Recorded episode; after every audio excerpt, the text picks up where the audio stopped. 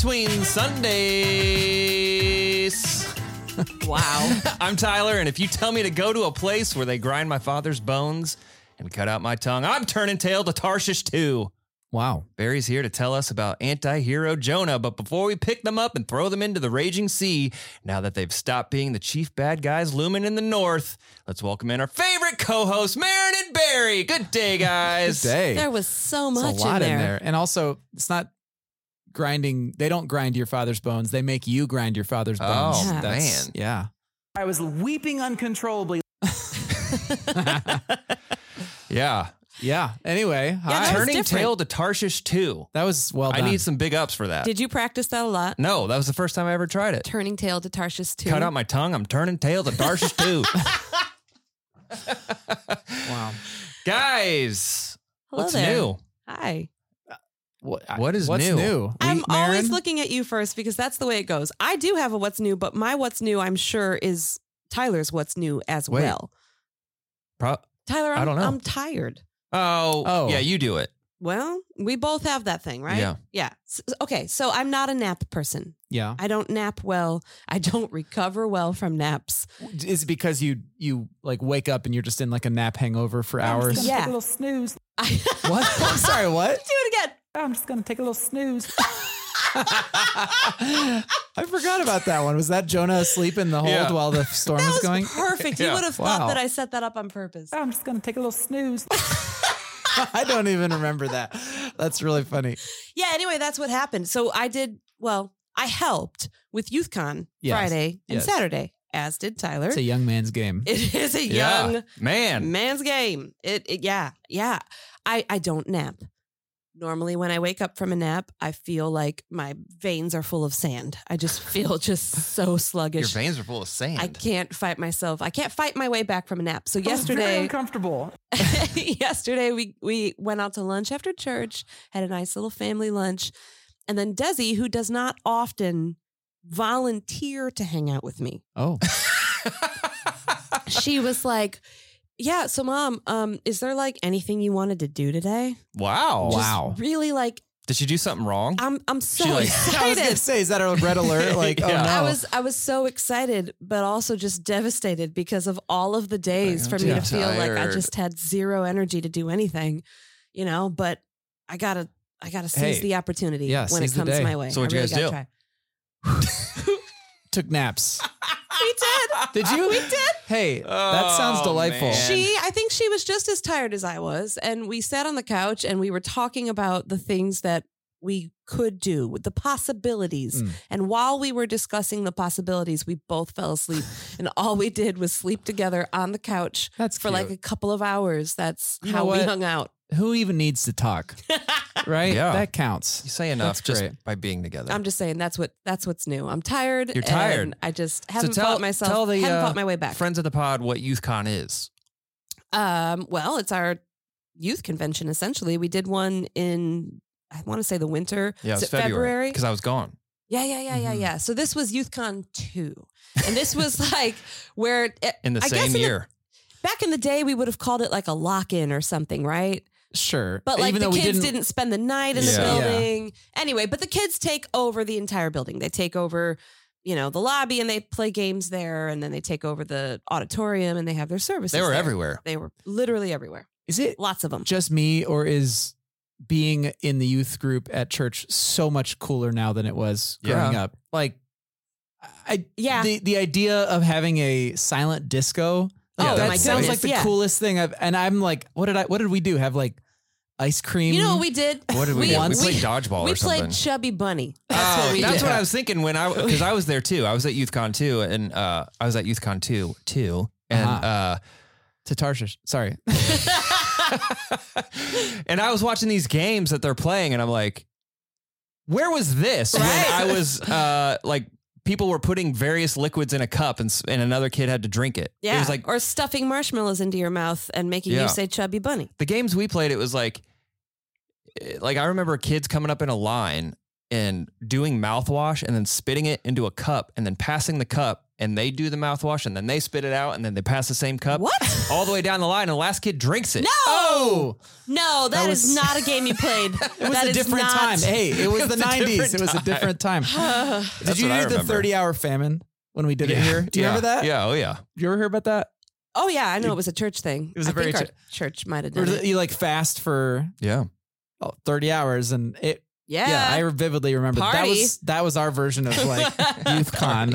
Let's just not eat for 30 hours. Party. Jaden said that Tyler, you walked past him and you asked, uh, "Do I look sore?" Yeah.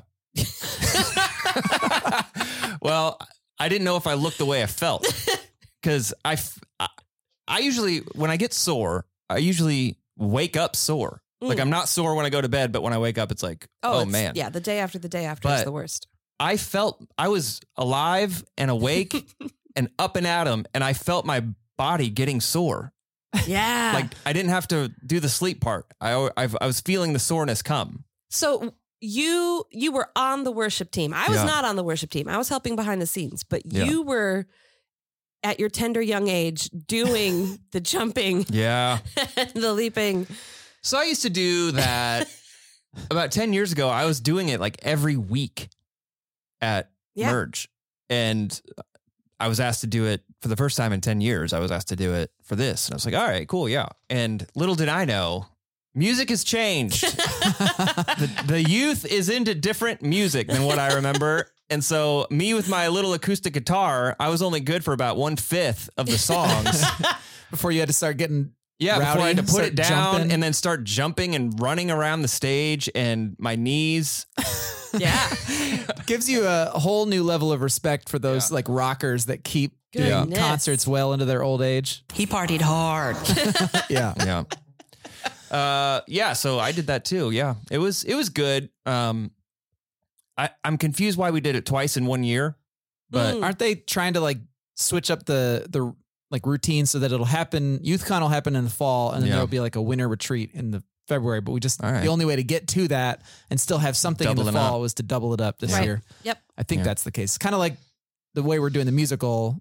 We're not going to have a musical Right.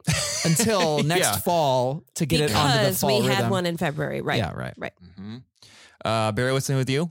Well, I nothing as exciting as YouthCon. also, can Amy set it up in the service, but never explained what a silent disco is? She said I you have to ask and neither the, did the we. children. Well, and you just referenced it. I know, so I feel like it's worth telling people what that is because it it was Okay. Well, I, was there. Were you there? No. my okay. wife was there as well. Yeah. So Yeah. You stayed? I mean, no wonder your blood is sand or whatever you said. I'm going to stab myself with a machete and then I will die. that is my favorite soundbite of all Yeah. time in space. um, no, so my team, the production team, was there from seven in the morning until roughly 10 15 p.m. So we, we were just there all day. Yeah. By the time we finished resetting up the chairs in the auditorium and cleaning the stage and peeling stickers off the back of chairs in the Yeah. auditorium, by the time we finished cleaning up, it was like 10 15. Right. And Which at is that time point, to leave. No, you may as well. No, you may not as well. You may as well duck in and check out what everybody's talking about. I mean, it was like uh, the buzz around the building is like, Mhm. oh my goodness, you need to go see this silent disco. Silent Is that disco? what they called it. I think so. So you go in and you get these wireless headphones, yeah. and there are three stations that are being played through the wireless headphones, and each station God rules. There's like a there's like LED lights or something on the outside of the headphones themselves. Mhm. So if I was wearing headphones that were glowing red, you would know that I was listening to a Taylor Swift song. Yeah. And if I was wearing headphones that were glowing blue, you would know I was listening to a different song. Mhm. And so you would go and find like your tribe. But we wouldn't play Taylor Swift, only Christian music. Okay. So There was Taylor Swift being played, is what I You We're having a would go- resurrection party in here. the kids were having fun. The kids are all right. Um, yeah, you'd go, you'd find the person or the the, the large group of people Yeah. who were rocking out to blue or to red Oh, or to you green. You'd find them. and then but you sing it out out loud. Mhm. So I walked into the room without wearing cool headphones, and I just heard this like Cacophony. choir of so many kids, like a hundred kids or something, each of them singing a different song Yeah. at the top of their lungs and dancing. So you're dancing to the music that you hear Yeah. in your headphones. Yeah. Um, it was in the West what do we Mhm. call it? Student here, ministries. Just on my phone, Liv sent me a video. Oh, of there you every- this go. is- you can hear kind of what it's like.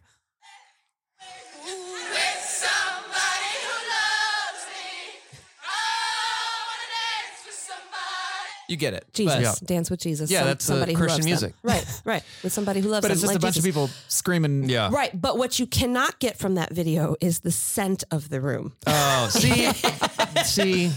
That was the first thing that hit me as soon as we opened the A doors. wall of. Woof. We're all miserable. Yeah. So that's the difference between me and you, Maron. That's the only difference between me and you is I stuck around to help stack chairs or whatever needed to happen. Yeah. And then as soon as it was like, all right, we're done, I was like, see ya. Between that moment, we're done, and me in my car was about seven seconds. Yeah, I Because noticed. Yeah. uh, they're like, well, what about the disco? I'm like, oh, I'll hear about it sometime. I'm out of here. Yeah, I didn't like stay and dance Yeah. for a long time, but like I experienced a little bit of it. I wore some Yeah. headphones. I found the songs and then I Mhm. also went home. But yeah, I'm Yeah. exhausted. That's what's Yeah. new with me. Uh, here's what's new with me. Yeah. We're going out of town this weekend. Yeah, you and are. we have a house sitter. Oh. Uh, you know him well, Barry. He house sat for you, Oh. Mr. Mr. Jaden Gaffron. Gaffron. Wow. And so this has been a journey for me because I uh Lauren Lauren and I have been looking because we have a dog named Judy and she's pretty low maintenance. She's a bulldog, but um we need someone to watch the dog. We're Yeah. going out of town for three days. Yeah. For a wedding. And uh so we're like, I don't know. We don't know. What about Jaden? Because we knew that he watched your farm Yeah. while you guys were gone. It's like, all right, well, we'll talk. And so I've been working with Maron. Maron's been the in between, the go between. and I've been against it from day one. Why? I don't know why you didn't just talk to Jaden directly. Oh, well, here's why. Because I am of the belief that talking to a teenager, Uh huh. I don't know, may, maybe not. Maybe b- after my after my experience with these youth this past weekend, but like when I was a teenager, if any adult asked me to do anything, I'd be like, "Yeah, sure," because Yeah, you're an adult. Just never. I'm not going to tell you no. Sure. But So if you're my mom, I'll tell. I'd be, if my mom's like, "Hey, do you want to go do this thing for this uh, other adult?" But no, I don't want to do that. But if the adult asks me themselves, I'm like, "Uh, okay." Yeah. I think you might actually have that backwards in the case of Jaden Gaffron. I so for Jaden, yeah. he would tell you no before he would tell his mom. so no. for Jaden, I'm like, Maron, I need you to feel this out. Like, let me know if he's into this idea or not to watch the house and the dog for a couple days. And she's like, yeah, he's into it. And so I was like, okay. Lauren's like, hey, I need you to give like details to Jaden. Yeah. And so I was like, all right, I'm going to feel him out during YouthCon because he's drumming and I'm in the band and we're going to have time during YouthCon to talk about this. And so I go to Jaden uh, Friday night and I'm like, hey man, I hear you're uh, coming over to watch the dog. And friends of the pod are not going to be able to see this, but I hope you can describe the face I, I'm about to make. yeah, He- this is good. I'm like, hey man, I think you're uh, coming over to watch the dog. Is is that right? And he, he goes, "Yeah, yeah. What closes his eyes? Yeah, he and- closes his eyes, like nods his head just a little bit, and is like, "Yeah, yeah." And I'm like, "Oh, he does not want to do this." Oh. And so, and uh, I'm, I go, "Oh, well, she's like super low maintenance, and you're barely gonna see her." And he goes, mm-hmm, "Yeah, okay, uh huh. Sure. yeah." And he Yeah, no. closes his eyes both times and like barely nods, and I'm like, "Oh, this guy does not." Maron has given me false information. he does not want to do Jaden this. hates you right now. Yeah. And so I go to Maron, and Maron's like, "That's just how he is. Like that's just what he says." And she put him to the test, hmm and she goes, "Jaden, come here." Oh man. Do you want to go to. Slapfish, His Which like is favorite favorite restaurant? And Love seafood. He goes, "Yeah, no. yes, No. he, yes, he did. Eyes eyes wide. wide open, No. a little excitement coming out of his voice." No, no, no, Direct no. eye You're- you're- contact. You're, getting that wrong. I asked him two things. Yeah, do you want to go to? First, I said, uh, "Your favorite band is like touring. Yeah, Do you want to go goes, see your favorite "Yeah." band?" And and then his eyes got wide. His eyes will get wide for music. But I asked him about the slapfish thing, and he was like, "Yeah, okay, no, Yeah. Yeah, okay." Well, yes, because when all of this was said and done, I did offer to take him to slapfish like officially, and you know what he chose? Bagels, bagels. bagels Yeah. over his like favorite Or food. Amy Christie would say, bagels. Ba- so we're like getting the house ready Yeah. for Jaden's arrival. Um, he's 18. yeah, So we're like, all right, what does an 18 year old need? And Lauren and I have different ideas of what an 18 year old needs. She's like, Uh-huh. we got to spend the week cleaning the house. Uh huh. That's the last thing my son needs. Lauren, if you're listening, please stop cleaning. I you need beg to give you to stop give cleaning. Jaden a list of things to clean. there you go. Um, and then we, I was working with Maron last night on a grocery list. uh huh. Oh, And you're it's- stocking the yeah, we're fridge stocking for the him. fridge in the yeah pantry, and it's and I go, Maron, what is what what does Jaden? we're gonna get him some food. What does he want? And she just replied, eggs and bagels. Mhm. Like that is not. when he when he is left to cook for himself, Yeah. he is cooking breakfast. He is having a bagel with cream cheese, Yeah. or he's having some kind of like egg sandwich, maybe. And the egg sandwich is like when he really, really wants to put effort into That's cuis- feeding himself. high cuisine. High cuisine. Yeah. Frozen pizzas, Mhm. always a win. Yeah. He's the best mac and cheese maker of anyone in our house. He does it right. No one Yeah. else follows him. Sounds like he's directions. already well down the road He's of great. being a and young man, single man. cereal. Like if you Cereal, yeah. really want to bless my son, You're a grown up boy. cereal of many varieties. Yeah. Yeah, 2% it's all the milk. stuff I ate, but it's also all the stuff that my two and a half year old eats. Well, so all I know, Tyler, is that Jaden did his very first house sitting assignment was overseeing a 10 acre farm with, with Yeah. 15, 15 creatures to Yeah. feed and protect. Gird your loins. Yeah, and Yeah. he did fine. And uh, every, yeah, I, no, I'm not worried about it. I No, was the most proud of him when I was like, "Hey, how you doing? You were on your way home, I think." yeah, yeah, yeah. And I was like, "When are you getting home?" And he's like, "I'm good. I'm just finishing the dishes now." My son washed your dishes. And a single See, tear went down. I don't know your about cheek. you guys, but I'm one of those people that like I don't want to ask people that are not in my family to do things that I I wouldn't want to do. Yeah, Or like uh, if I assume or if I sense that somebody doesn't want to do something, I I get very insecure. Yeah, you do. And you have overthought this thing So more I have than I've high, ever seen anyone high overthink anxiety a about house sitting. Jaden coming to my house. I mean, not I- because he's going to do a bad job, No, but because yeah. I'm like he doesn't want to do this. No, he does want to do it, But and he's not gonna tell me that is no. just the way he is. Yeah. Jaden does not like. I don't know what you were expecting. Like, yeah, man, me and Judy, Woo! we're hanging out. Like that's Or just never going to be. keep be his Jaden. eyes open when he says yes. yeah, yeah, uh, yeah. All right. Well, we'll see how it goes. We'll report how it it goes. Hopefully, it's a good experience. You're officiating this wedding. Yeah, man. I'm officiating I want the you wedding. To report. we talked that. about it a couple weeks ago. I got some jokes. Oh, that's Oh, right. that's right. Got some jokes. Oh, you're gonna do great. yeah. I'm sure. Yeah. I'm sure. Um. Yeah. So that's what's new. But well, we did a we did a special pod last week. Yeah. for those of you who there are some people, believe it or not, there are people who do not attend Grace Church that listen to this podcast. Yeah, I believe it. And if they did not attend weekend of service last weekend, That was probably one to skip. probably not for you. We're back. Yeah, Okay? here we But, are. Uh, yeah, I thought it was a, I thought it was better than what I expected. I don't know if you guys listened to it. I listened to it and I kept hearing my nose whistle the whole time. Oh, yeah.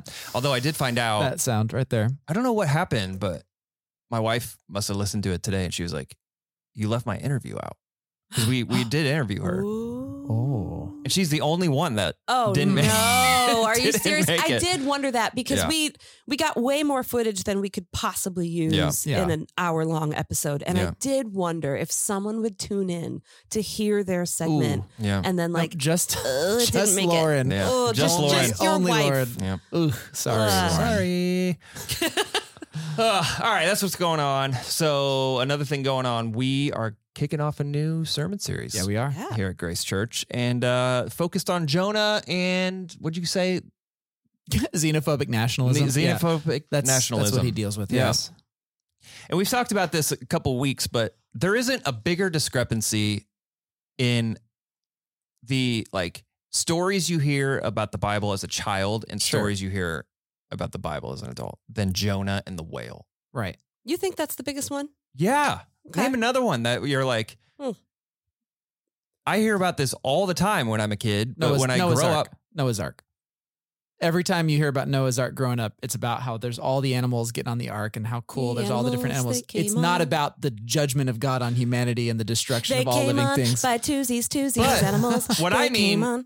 what I mean is I can remember a sermon about Noah's Ark. Sure. I cannot remember Mm. a sermon about Okay. Jonah. Hmm. So like you hear about it all the time as a kid.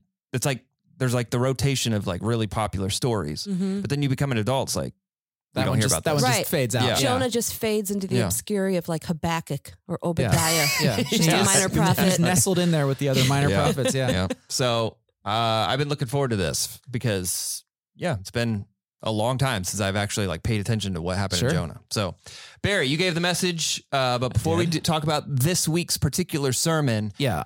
why are we talking about Jonah? Well, I so I, I think we talked about this a couple weeks ago on the podcast. I don't really know. it was it- it's a combination of I, as I was looking at the past sermon series, and I, there were a couple things I was feeling a- a need for us to kind of return to. One Yeah. of which was the Old Testament. We've been in the New Testament a lot, and I feel like it's really important to make sure we're looking at the whole Bible, Yeah. especially as we equip our people to to engage with the Bible on their own.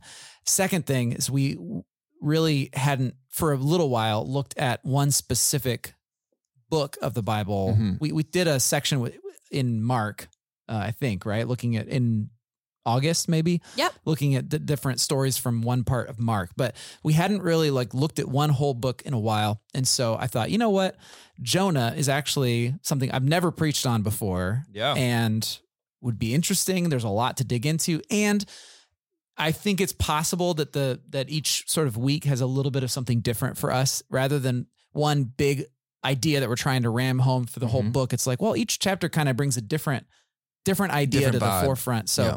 I thought it would be just interesting and and fun to kind of explore that story and Mm. and let it let it speak to our our world. All right. So that's why Jonah. Uh, beyond that, don't nothing nothing too specific. Okay. So So I want to talk about this week's sermon, and then I want to talk about Ira in Ukraine because Yeah, I wanted absolutely. to bring Ira on to the show, Mm. yeah, um, but she left. right. They're not She's here anymore. on her Yeah. way. So that didn't work out. But I want to talk about that moment and how Yep. perfect that was of a of a tie-in and connection to the people of grace. So, anyways, what was kind of the big idea of this past weekend sermon that you wanted people to walk away with? Well, I guess one of the things that I wanted to try to get across is the idea that at its core, at its root, Jonah is a story about the grace of God. Mhm. It's not about. It, it- there's a lot of like God's judgment, you know, on Jonah for disobeying. On he's he's going to judge Nineveh for being this evil city, etc. Yeah. But at the end of the day, in every case, it's God's grace which sort of concludes the story. God hmm. does not banish Jonah to a watery grave. He rescues him from death and reconnects him with his purpose and his calling. God does not blast Nineveh from the earth. He gives them a second chance when they repent. So it's it's God's grace that sort of is the the backdrop to this whole story. Yeah. Specifically for this week weekend though, we're looking at chapter 1 in Jonah, which is sort of Jonah flees from the Lord, the storm comes, he's thrown in the sea, gets eaten by the fish and brought back Mhm. to his calling. And so looking at that, it really got me thinking about our calling. What is our posture towards the call of God on our lives? And my sort of takeaway for us, my encouragement is um, God's grace is enough. He'll get us back on track of our I calling was if we very uncomfortable. Oops, sorry. it's, it's all right. If if Little, we uh, little trigger happy. premature, i- if we uh, reject the call of God, His grace is still enough for us to get back on track. But Yep. what if we didn't have to? What if we said yes? What if we, Mm. even in the midst of a terrifying calling or something that seems way too big for us? What would it mean if we had a posture of saying yes to the call of God on our lives? And that call I described as you know following the the healing purpose, uh, healing the six broken places of the world yeah. that that's something that God has shaped for each one of us. The question is, are we willing to step into that or not? So, it- my I guess the bottom line is my my big idea was say yes when Yeah. God calls. Just say yes. Yeah, you juxtaposed Jonah to uh, Isaiah. Isaiah who Right. said, "Here am I, send me." Yes. And Jonah who was like, "Nope, not gonna go." Yeah, and he fled from the presence of the Lord. Right. Yeah. Exactly. So I I I get distracted very easily Uh huh. and whenever I'm sitting in a sermon I'm like, "Oh, he just said this thing." I start asking myself questions and then I t- kind of tune out Sure. because I'm asking myself these questions and I don't have answers. So what the the version of this that happened to me this past weekend is you're talking about Jonah's being called to Nineveh. First Yeah. of all, Nineveh is a word that I can never spell correctly. I know. I actually had trouble with it too when I was starting to write it more. I was like, and I and I no, and and I V E. Yeah. Yeah. And I N. Uh, okay. Second of all, the question I was, you're like, he's being called here, but he doesn't want to go, and so he's not doing it. And I was like, you know, I only ever hear calling stories from people who are living their calling. Sure. Has there ever been a s- Mm. person that's like, I was called by God? Hmm. Like Yeah. at the end of their life, they're like, I was called by God to do this thing and I didn't I do just it. said no. right. I've never heard that version. and I Hmm. just said no. And I fled from I- no, but like, I it- feel like I I have a version of that in my story that I've shared a, Mhm. a few times over, but for me it was I said no 3 times and then I went. yeah, Yeah. You know, I don't know anybody who at the end of their life is just like I said no, I meant no and it was Yeah. no forever the end. or like, but like I am I am someone who is not living my calling. I know I'm called to Mm. something and I'm not doing it. And I I don't hear that ever. I do. mhm. I, I do hear that sometimes, and it's never. It's not like so matter of fact as that. Yeah. But I hear people say, "I know, I I know I should be doing more. I know God. Yeah. I, you know, I know God wants me to do." And often it's framed in this like shame filled. Yeah. I should be doing better, but. I do hear people reflecting on knowing that they were made for more, knowing that there is a Mhm. purpose to their life that they're not really pursuing. There is that sense of reflecting Yeah. on that. Although I don't know that they would necessarily say, God called me to X and I said no. You Yeah. know? so that's what I got distracted by. So I had to watch the sermon like two more times.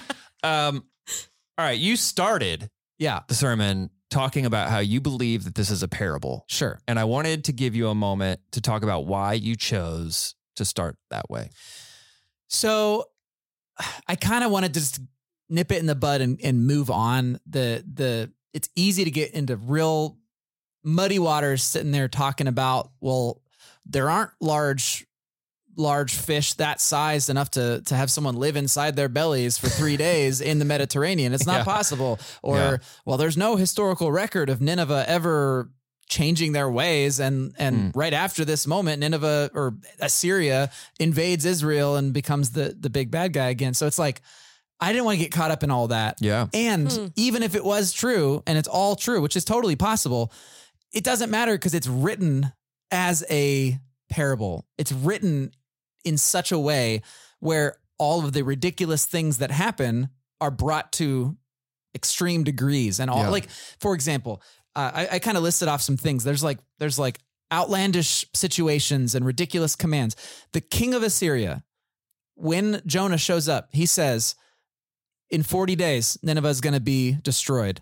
And the king of nineveh immediately leaves his throne repents and orders that every single person in nineveh wear sackcloth to show their repentance. Everybody fasts, and including all the animals. So all of a sudden, all the livestock of Nineveh are wearing sackcloth. Like maybe that that is that happened, but Yeah. regardless, it's such an extreme thing, and it's so immediate that it just Yeah. it brings it into this like extreme. It's like it's over the top. The book is over the top. Yeah. I'll be honest, that is the part where I got distracted Uh-huh. and spent the rest of the 915 serving going, wait, what? It's a what? Yeah. Yeah. It's a I, what? as soon as you said that, I got a text message from somebody that said, Ooh, this is going to ruffle feathers.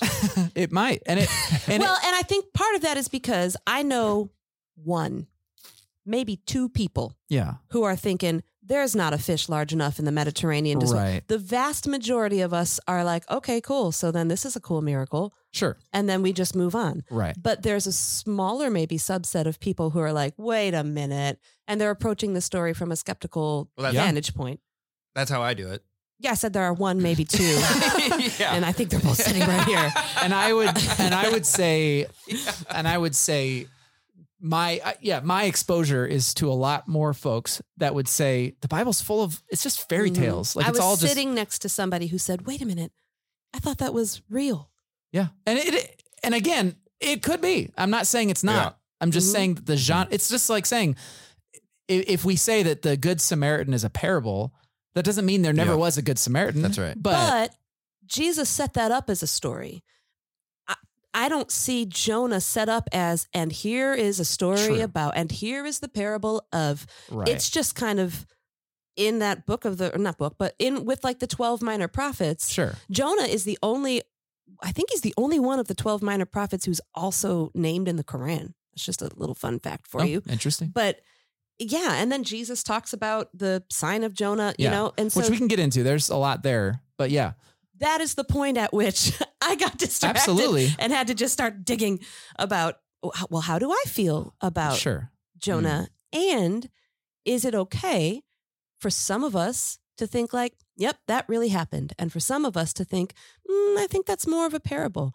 I think that that absolutely is okay. And it's one of the things I love about our church Mm-hmm. that we're always a safe place to ask questions like Mhm. this. Sure. And it inspired me to do some digging. One of the things, as I went and grabbed as many commentaries as I could find, I, one of the things I read was that Assyria had been hit by some kind of crazy plague hmm right prior to the Yeah. Jonah on the scene, I'd heard, I'd read that and too. that there was um, some kind of like lunar thing that happened. Mhm. That those two signs probably primed the pump for the fast repentance Sure. of the king of Assyria. Sure. Like we've already had these other calamities happen. hmm Oh my goodness, he's prophesying another one. Please don't let that happen. How about everybody just repent and How we'll about it? avoid this catastrophe? Right. Well, it's yeah, and absolutely, and and so like I mean, I could I could argue both sides. There, Yeah. I saw people said that why is it called Nineveh and not Assyria? Well, because there was a a brief window where Assyria had faced a downturn in its Mhm. fortunes, and so perhaps the the empire was not as as widespread at that time, and so Nineveh was more of a weakened capital before it regained its its strength. So maybe it was during that time when this all happened, which is why there's no historical records of it. Like those those kinds of things. All I was trying to get across by getting into this question of it being a parable is well, two things. One, I don't want to get us caught up in those kinds of questions, Mhm. especially for the skeptics in our midst who are not going to listen to the story if they think we, they have to believe Yeah. that Jonah spent. I, mean, like I immediately, this is where my mind goes. If I'm like, all right, if it was a giant fish, then how did he breathe? God would have had to provide a miraculous source of oxygen. If it was a whale that was coming up for air, that would not translate to air in the whale's stomach. He would have been drowning in stomach acid or whatever whales have in there. So like, yeah. So like, like we have an image of Pinocchio with the ship out down in the, but like, it's just a big cavern. Literally, it's Yeah. if if it was a whale, that's a mammal. Imagine someone going Yeah. into your stomach and surviving for three days, Nine months.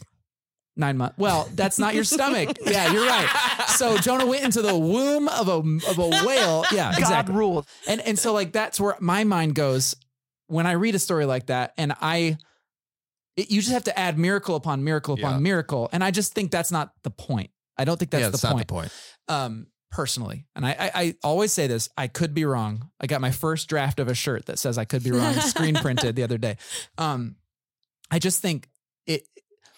So that's one thing. It's is that I don't want to get us caught up in those Yeah. questions. But the other thing is, even if it's all literal and all did happen, if you look at the way that it's written, it is in clearly intent, intended for us to to meditate on and it and chew on and think about. It is nothing like any of the other minor prophets. Mm. None of the other ones are written in this right. format. In that biographical. yeah. Yeah. This Yeah. these are not the words of Jonah. This is a story about Jonah. Right, right. You think about how the parable of the lost son ends, right? The the the older son is out in the field. The father comes out and says, "Isn't it right to, for me to to to celebrate? My son was lost and now he's found." And essentially leaving it open. Are you going to come in and join the party? We don't hear the conclusion. Jonah ends with Jonah saying, "Yeah, I'm angry enough to die," and God says, "Isn't it right for me to have mm. compassion on this people?" There's there's 120,000 people here and also many animals. Shouldn't I have compassion on them? And then the story ends. You don't hear how Jonah responds. It mm-hmm. it reads like a parable, even if it's all based on historical events. Perhaps they're historical events that are embellished for the sake of storytelling, for the sake of meditation, but that's that's my take on it. And I think it mm. it actually enhances the story when we let let it be a parable or a morality play or a fable that gets us thinking because it is less about some stuff that happened to some old guy a long time ago and more about what's my heart's response to Yeah. what God's doing in this world. I mean, Yeah. shoot, in in week 4, we're going to talk about how Jonah in his hatred of the Ninevites is so he's so overwhelmed with a desire to see them burn that he rejects the compassion of God. He literally does not, he's not willing. He's angry enough to die rather Mhm. than see God's mercy shown Yeah. to those people. Mm. Tell me that doesn't speak to our hearts when it comes to our, what we think. And he, this is all things that like his hatred of the Gentiles and of the enemies of God can be framed as a positive thing if you're an Israelite living at that time. And Yeah. yet it's ignoring the very nature of the God that you're claiming to serve. So Yeah. that's something for us to chew on and wrestle with uh, Yeah. in a big way. So, and Jonah's the only minor prophet that doesn't like obey God. Like he disobeys. That's like the whole point. And so Yeah. I think it's really it's important for us to pay attention to and and yeah, anyway. Yeah. But I'm just saying it doesn't matter. And I was kind of trying to hope Yeah. hopefully say that and then Move on. keep on moving. Too bad. We're on between Sundays. No, that's what no, I was hoping we'd talk Yeah. about it here. I just mean in, in the Yeah, series. Yeah, yeah, yeah. Uh, the the part about the parable for me is most parables like you're reading it on the Bible in the Bible and it's like half a page. Sure. Mm. Sure. Jonah's like It's an entire book unto yeah, itself, like- four chapters. I just imagine somebody telling it and being like, "All right, already, like wrap it up." It is really short though. It's only two pages in my Bible left and right. Like you can, Oh, really? it's only it's really It's short. four Four, chapters. chapters. Well, I, yeah, I use the phone. You're scrolling. no, no. You're scrolling Literally and look, scrolling. here. This is this is Jonah. That's the whole Oh, book. I'm well, just, yeah, that's better. There it is. Wow, that's some real small print. I'm Well, kidding. I'm Yeah, kidding. got those Yeah, young. she's 40. Young. un- un- I've got those young thirty something eyes until March. Uh, there's a couple things that stand out to me about just this chapter and Jonah. I think maybe in general. Um, number one, I think um, it's clear. It it when I hear about this, it it was clear to me that there's a gap between what Jonah knows about God and how Jonah lives. Yeah. I never even thought about that. And when I put it that way, Mhm. Jonah's a lot like me or a lot like us. Like he knows he knows God created the sea and dry land, but he tries to flee from God by going to the sea. So like he Yeah. know the things he knows and bel like says he believes is Mm. different than how he chooses to live. He knows God is merciful, but he doesn't see that that's a good thing when it comes to Mm. Nineveh. Right. And so that's number one. That's the first thing that stood out to me. The second thing that stood out to me, um, and this is a product of of Grace Church, I think, but it sounds a lot um, like when someone tells a story and warning Israel once again, um, like all the stories about Israel Yeah. and it's like holding a mirror up to the to the Israelites, and it's like the Israelites are kind of known for getting commissioned and called to be a blessing to the ends of the earth. Like Yeah. that's what they were supposed to be. I mean, you you used your magnet board, like that's that's Yeah, what it was all supposed to do. Um, but they time and time again choose to focus on themselves or become idolaters or becoming faithless Sure. and all these things. And and this story sounds like that Hmm. to me. Like Nineveh isn't a Jewish city, but Jonah doesn't want to go partly because non-Jewish people are evil Hmm. and deserve God's punishment. And so to me, when I when I'm hearing this as an adult, I'm like, oh, this is a story of Israel. Jonah represents Yeah. a rebellious Israel. Yeah. What do you think about that? I know that that's. Mm. There are a couple of different lenses through which to read this story, and that is absolutely one of them. Oh, okay. um, is Jonah a symbol for Christ because he goes into the water and oh, you know never even thought about descends to the deep, and that's yeah. that's one of the ways to to view one of the lenses with which to view the story. The other is that it's it's exactly that that Jonah is uh, there to represent Hmm. a rebellious, wicked Israel Yeah. that won't love their neighbors. Yeah. Right. Yeah. Yeah. And I would say yes to both. He is an antitype of Christ. Think about the story of the Jesus calming the storm. He's on a boat. He's asleep on the Mhm. boat. Yep. The storm is is terrifying and everyone's terrified. They call out to God in their in their case calling out to Jesus.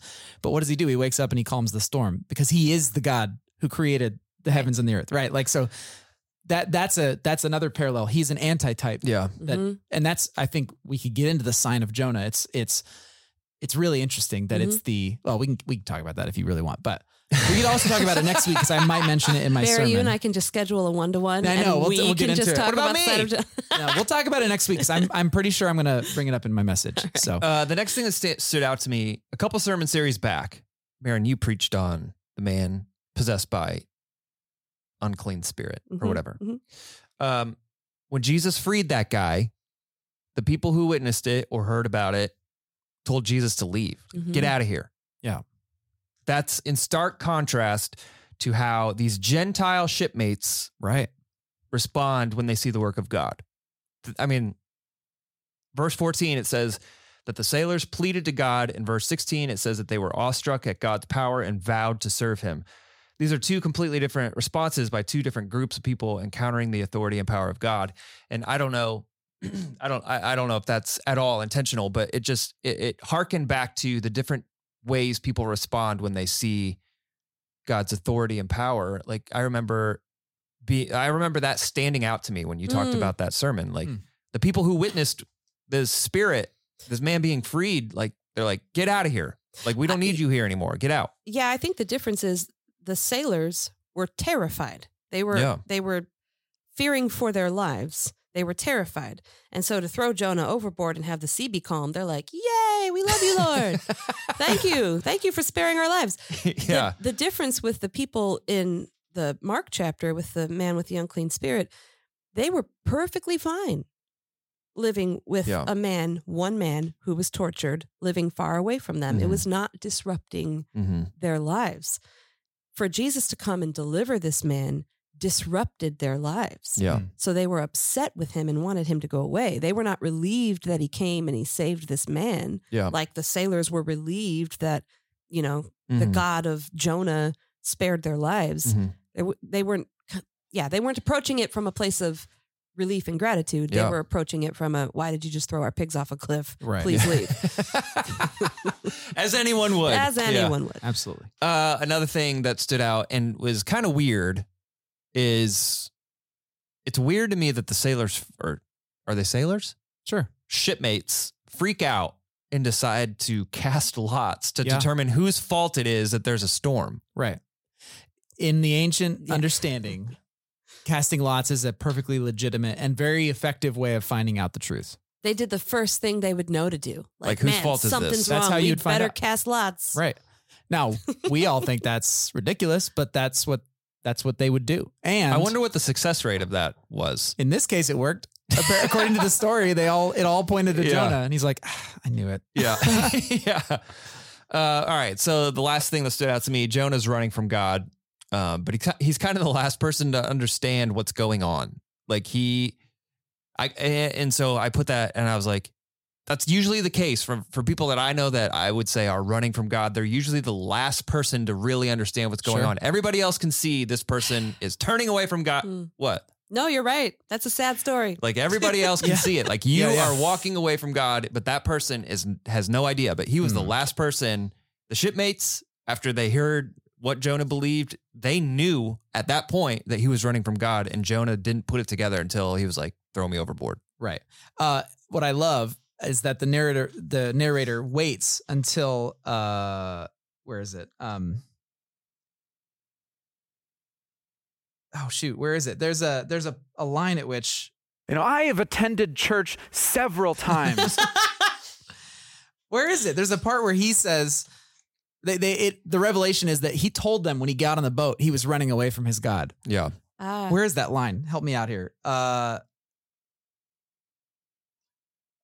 Oh my gosh. made it up. It's not that long. That was very uncomfortable. Anyway. Uh We can do this. I am here. okay, all right.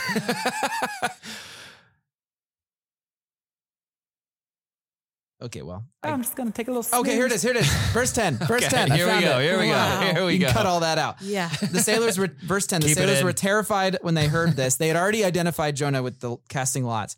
For the sailors were terrified that he said, I'm, I'm a Hebrew and I worship the Lord, the God of heaven, the, the who made the sea and the land. They're terrified, for he had already told them he was running away from the Lord. Yeah. So he came onto the boat and they're like, Hey, what are you doing here? And he's like, Yeah, I'm running from my God. They're like, Yeah, okay. And then there's this huge storm, Yeah. and then they finally cast lots to figure out who's the cause of this. And then it turns to Jonah. The camera pans to him, and he's like, "Oh, sorry guys, it's Yeah. my fault." Anyway, sorry. Yeah, how Th- else would they have known to say, get up and pray to your God? right. You know, hey, my name's Jonah and I'm, I'm running from Yeah. the Lord. Get up and pray to your God. Maybe he will pay attention to us and spare our lives. Right. I don't know why he wasn't just like, maybe we should turn around. His first thing was like, throw me overboard. He did not want to go. He- that was Let's turn back that to was where he came from. like, Like, an maybe even should. more selfish act. Like, not only did he not want God to spare Nineveh, Right. he didn't want them to turn the boat back. He Why? would, he would rather die selfishly Yeah. than have God He spare says Nineveh. it, he says it himself later in in chapter 4. Is it right for you to be angry about this? And he's just like, yeah, angry enough to die. Just kill me now, Lord. I'd rather be dead than alive if if what I predicted will not happen. So yeah, he's not a he's not a, a fan of living Yeah. to see something different than his plans go through. So you said God was merciful because he provided the fish. Yeah. And when I heard that, I was like, I would rather die than be in the fish. okay, sure. Well, in the narrative in the in the narrative of the story, yeah. what Jonah has done Yeah. deserves death. What God does is spare him from that Yeah. consequence, Yeah. which is grace and mercy. Yeah. Uh, those are the things that stood out to me. Um, what What about you, Maron? Anything that you want to cover before we go to Ukraine? before we go to Ukraine. Um, well, Barry said it in the beginning. This the story isn't about the wrath and judgment of God. It's about His mercy and His compassion Yeah. and His grace. Um, overall, whether you think it's literal or whether you think it's a parable, the question is, what is the message? Why is Mhm. Jonah? Why are these four chapters in our Bible? Yeah. Right. That what is is, this story trying to tell us? Why was That's this the part why was matters. this scroll handed down from generation to generation to generation? Yeah. That, Yeah. That's what I always think. When you wonder why is this in the Bible? That's right. Some spiritual ancestors of ours felt that it was so important that this get passed on that it became scripture. Yeah. Like Yeah. yeah. That's the part that matters. What what are we supposed to glean from this story? What Yeah. are we supposed to learn? Um, and I think that this is going to be a challenging four weeks Why is that? because it's a story about forgiving the unforgivable. Mm-hmm. Mm-hmm. If you think about like what you had said that the Assyrians were known for, Yeah.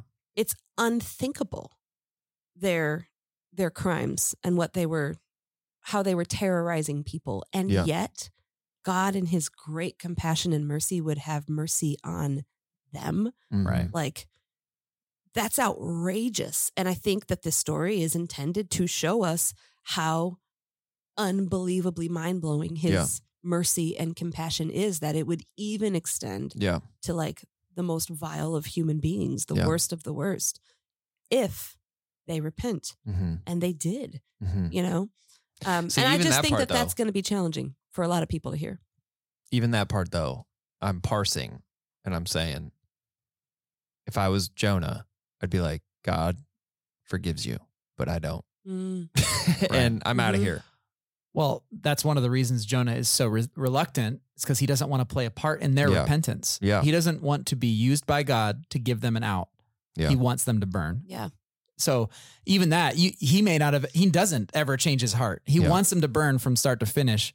He just simply doesn't want to go back into the belly of the fish. So he's Yeah. going to go and give the message he's here to give. Yeah, it'll. You're right, Maron. It'll be interesting because I, I don't. Well, I'll ask the question in a minute, like where are we going? But I remember when Dave Rodriguez was here and he was preaching. I, I don't remember the scripture he was preaching on, but I remember he was talking about forgiveness, and it was forgiveness unless there's evil, unless the person is like literally evil. Mm. And I remember like there being a distinction, and he like talked about the difference between somebody who's wronged you and somebody who's evil.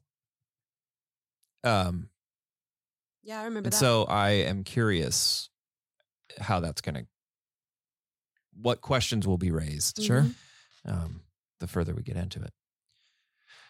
All right, let's turn uh, the corner a little bit and talk about Mission to Ukraine. You spent, I don't know, ten minutes of your Mhm. of your sermon talking about somebody who has answered the call. Yeah. um, It's so funny, by the way, about hearing you guys reflecting on different parts of a sermon. You said that I said that at the beginning.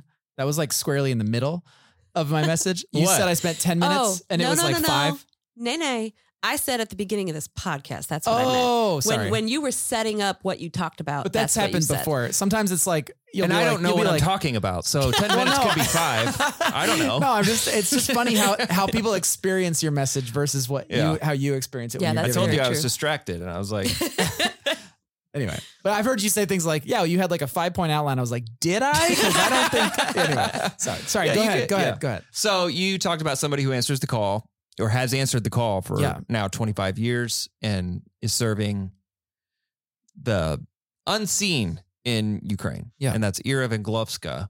who is the director of Mission to Ukraine. She's one uh, Mission Ukraine is one of our partners here at Grace Church, and particularly is relevant to talk about because of what's going on in that country right now, where they have chosen to stay Mhm. in the region Yeah. of where they've always been. They didn't move. They didn't move to like a safer location. They are in Zhytomyr Yeah. that literally got bombed last night. So it did. uh, they're there and they are still answering the call. The whole staff's there. They're answering the call of um, of this call from God. And so you brought Ira up to talk about a little bit about that and Yeah. her experience. So what what did you what did you gather from that discussion or uh, interaction you had with her? Yeah. Well, this actually goes way back. The- Ukraine was my first official place that I went for World Next Door. Yeah. I had done like a little little uh, trip to do some research in Kenya and then I went to Ukraine.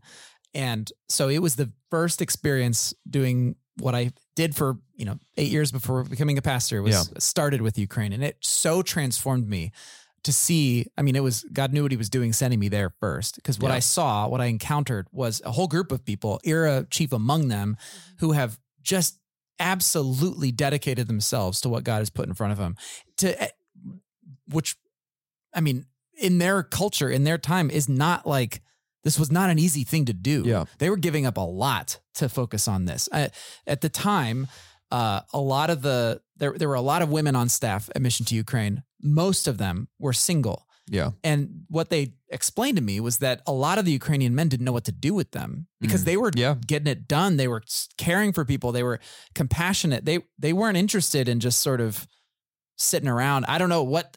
So and so they were giving up the opportunity to find like spouses. Yeah. They were they were looked at as weird for the kinds of things they were focusing on. Yeah. Uh, they were you know facing ridicule. It, it is truly profound what they were doing even Mm-hmm. 25 years ago, Mhm. and ever since they've just continued to grow. They've they've pushed back against uh, some post-Soviet cultural trends and thoughts about disabilities. They've Yeah. they've uh, worked to find favor among. I mean. Abortion clinics of all places to bring love and care and, and compassion to the to the mothers to the, like to walk with Yeah. them. They've put their money on the line. It's profound. So, Ira is just a chief example of what it's like to say yes, to say, "Here I am, send me" when God calls. Yeah. despite the fear. That's that's what I took away. I mean, Yeah. just hearing her talk about that.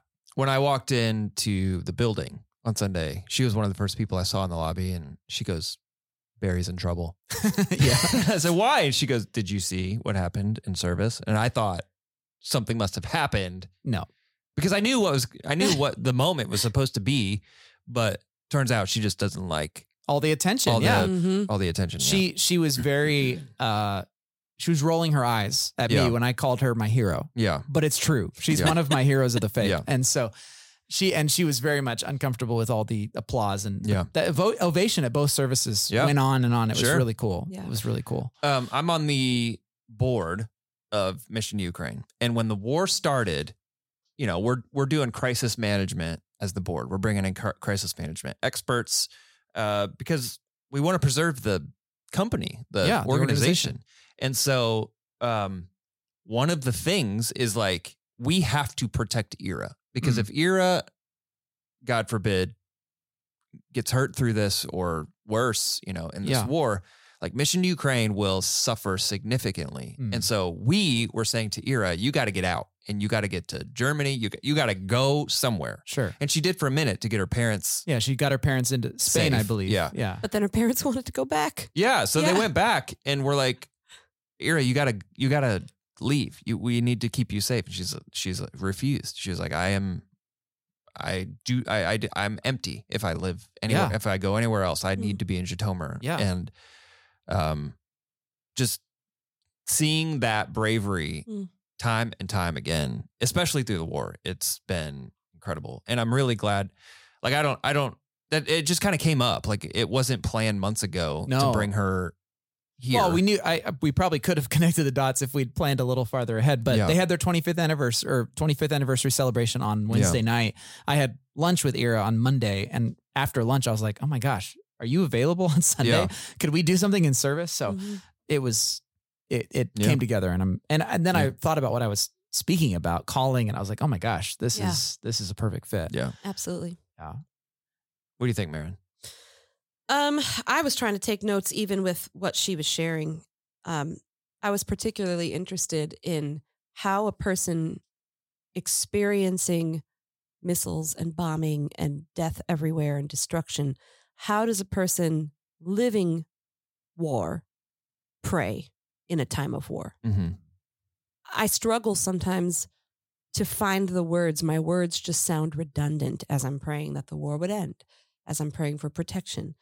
And of course, those are the things that she's asking us to pray for. Even as she left um, after the 11 o'clock service on Sunday, um, and I'm hugging her goodbye, and she's just imploring me not to stop praying. Keep praying, keep praying.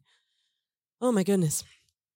And so it was it was profound for me to hear her say things like, This is our opportunity to shine brighter.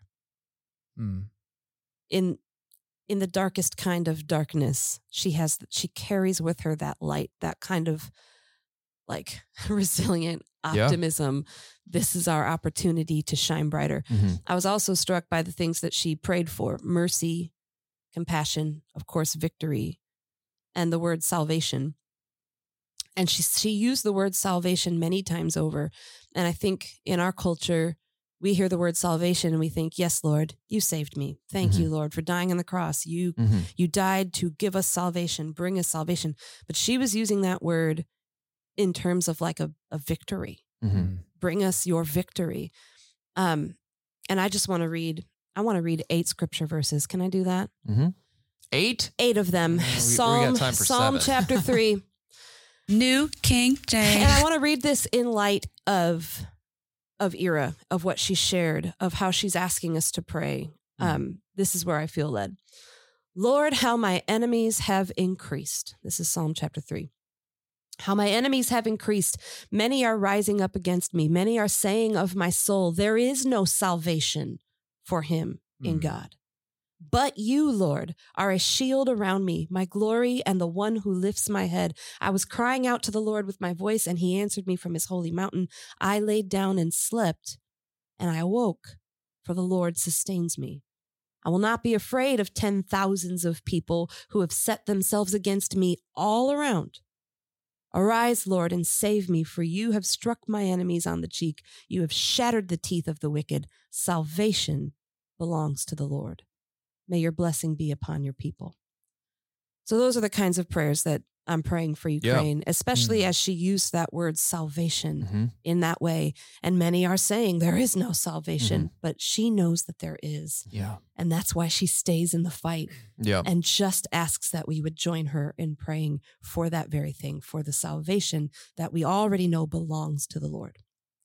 and she and and others at Mission to Ukraine. Um, so they're looking. They're they're always looking for examples of God's goodness, even in the midst of Sure. darkness, and they're always look. They're always doing it. So the, uh, a recent example is there's somebody on staff who has worked there for a long time, but it's been resistant to surrendering their life to God. War started. I don't. I don't know all the situations or circumstances that led this person to s- surrender his his life to to Christ, but he did, and for months, that's what we heard about from Mission Mhm. Ukraine. It's Mm. we've been praying for this person for years and years and years, Sure. and they have surrendered their life and praise God that this is happening. And like, Mhm.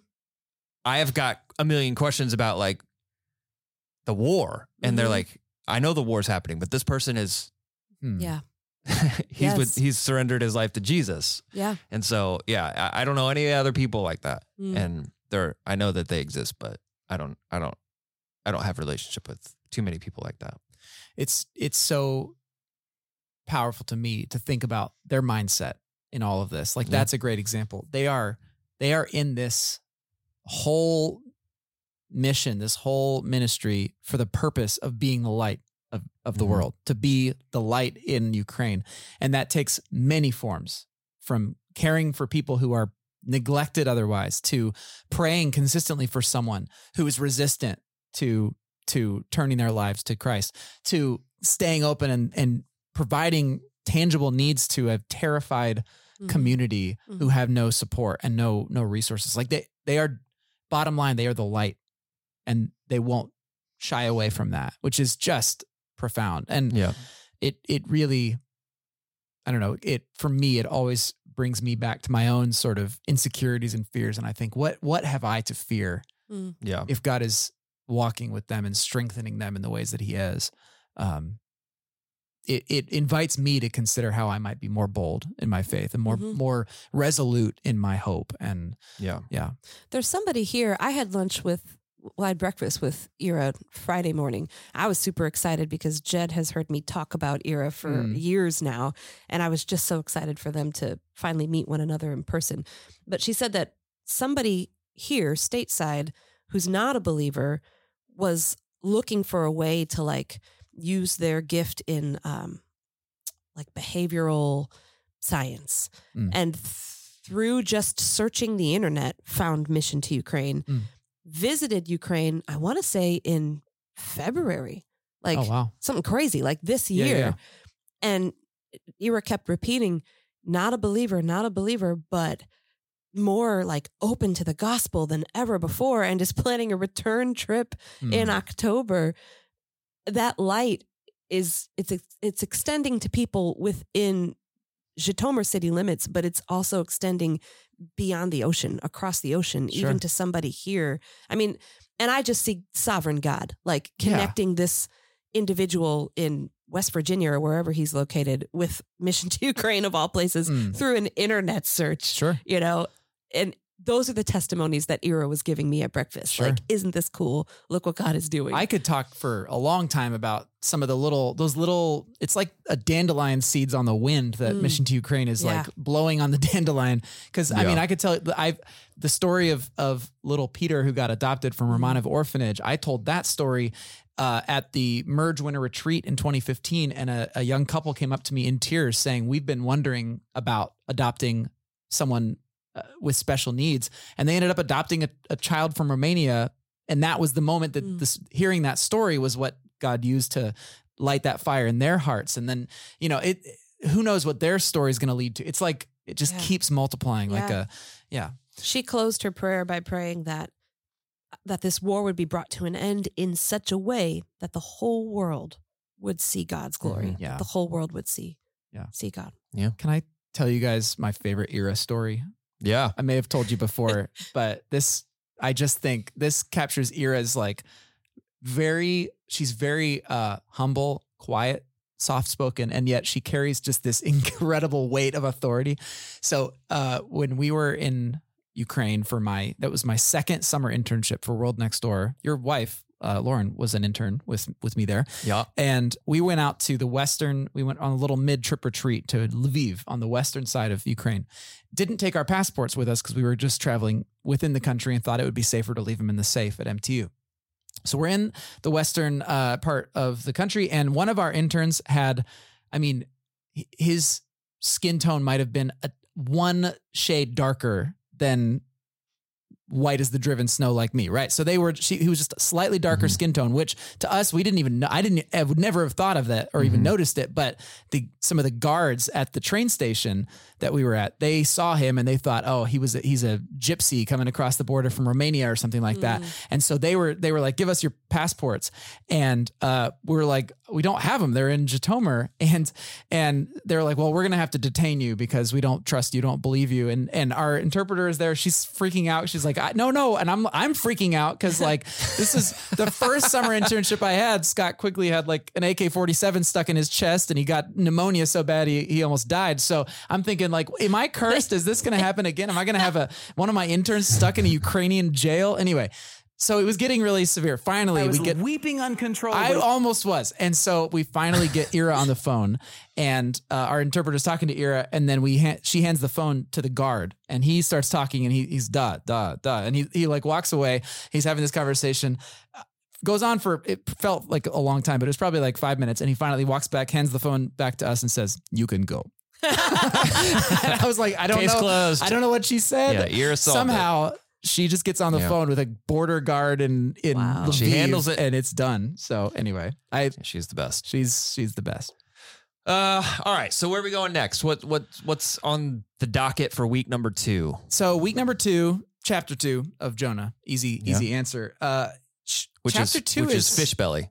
in the belly of the fish.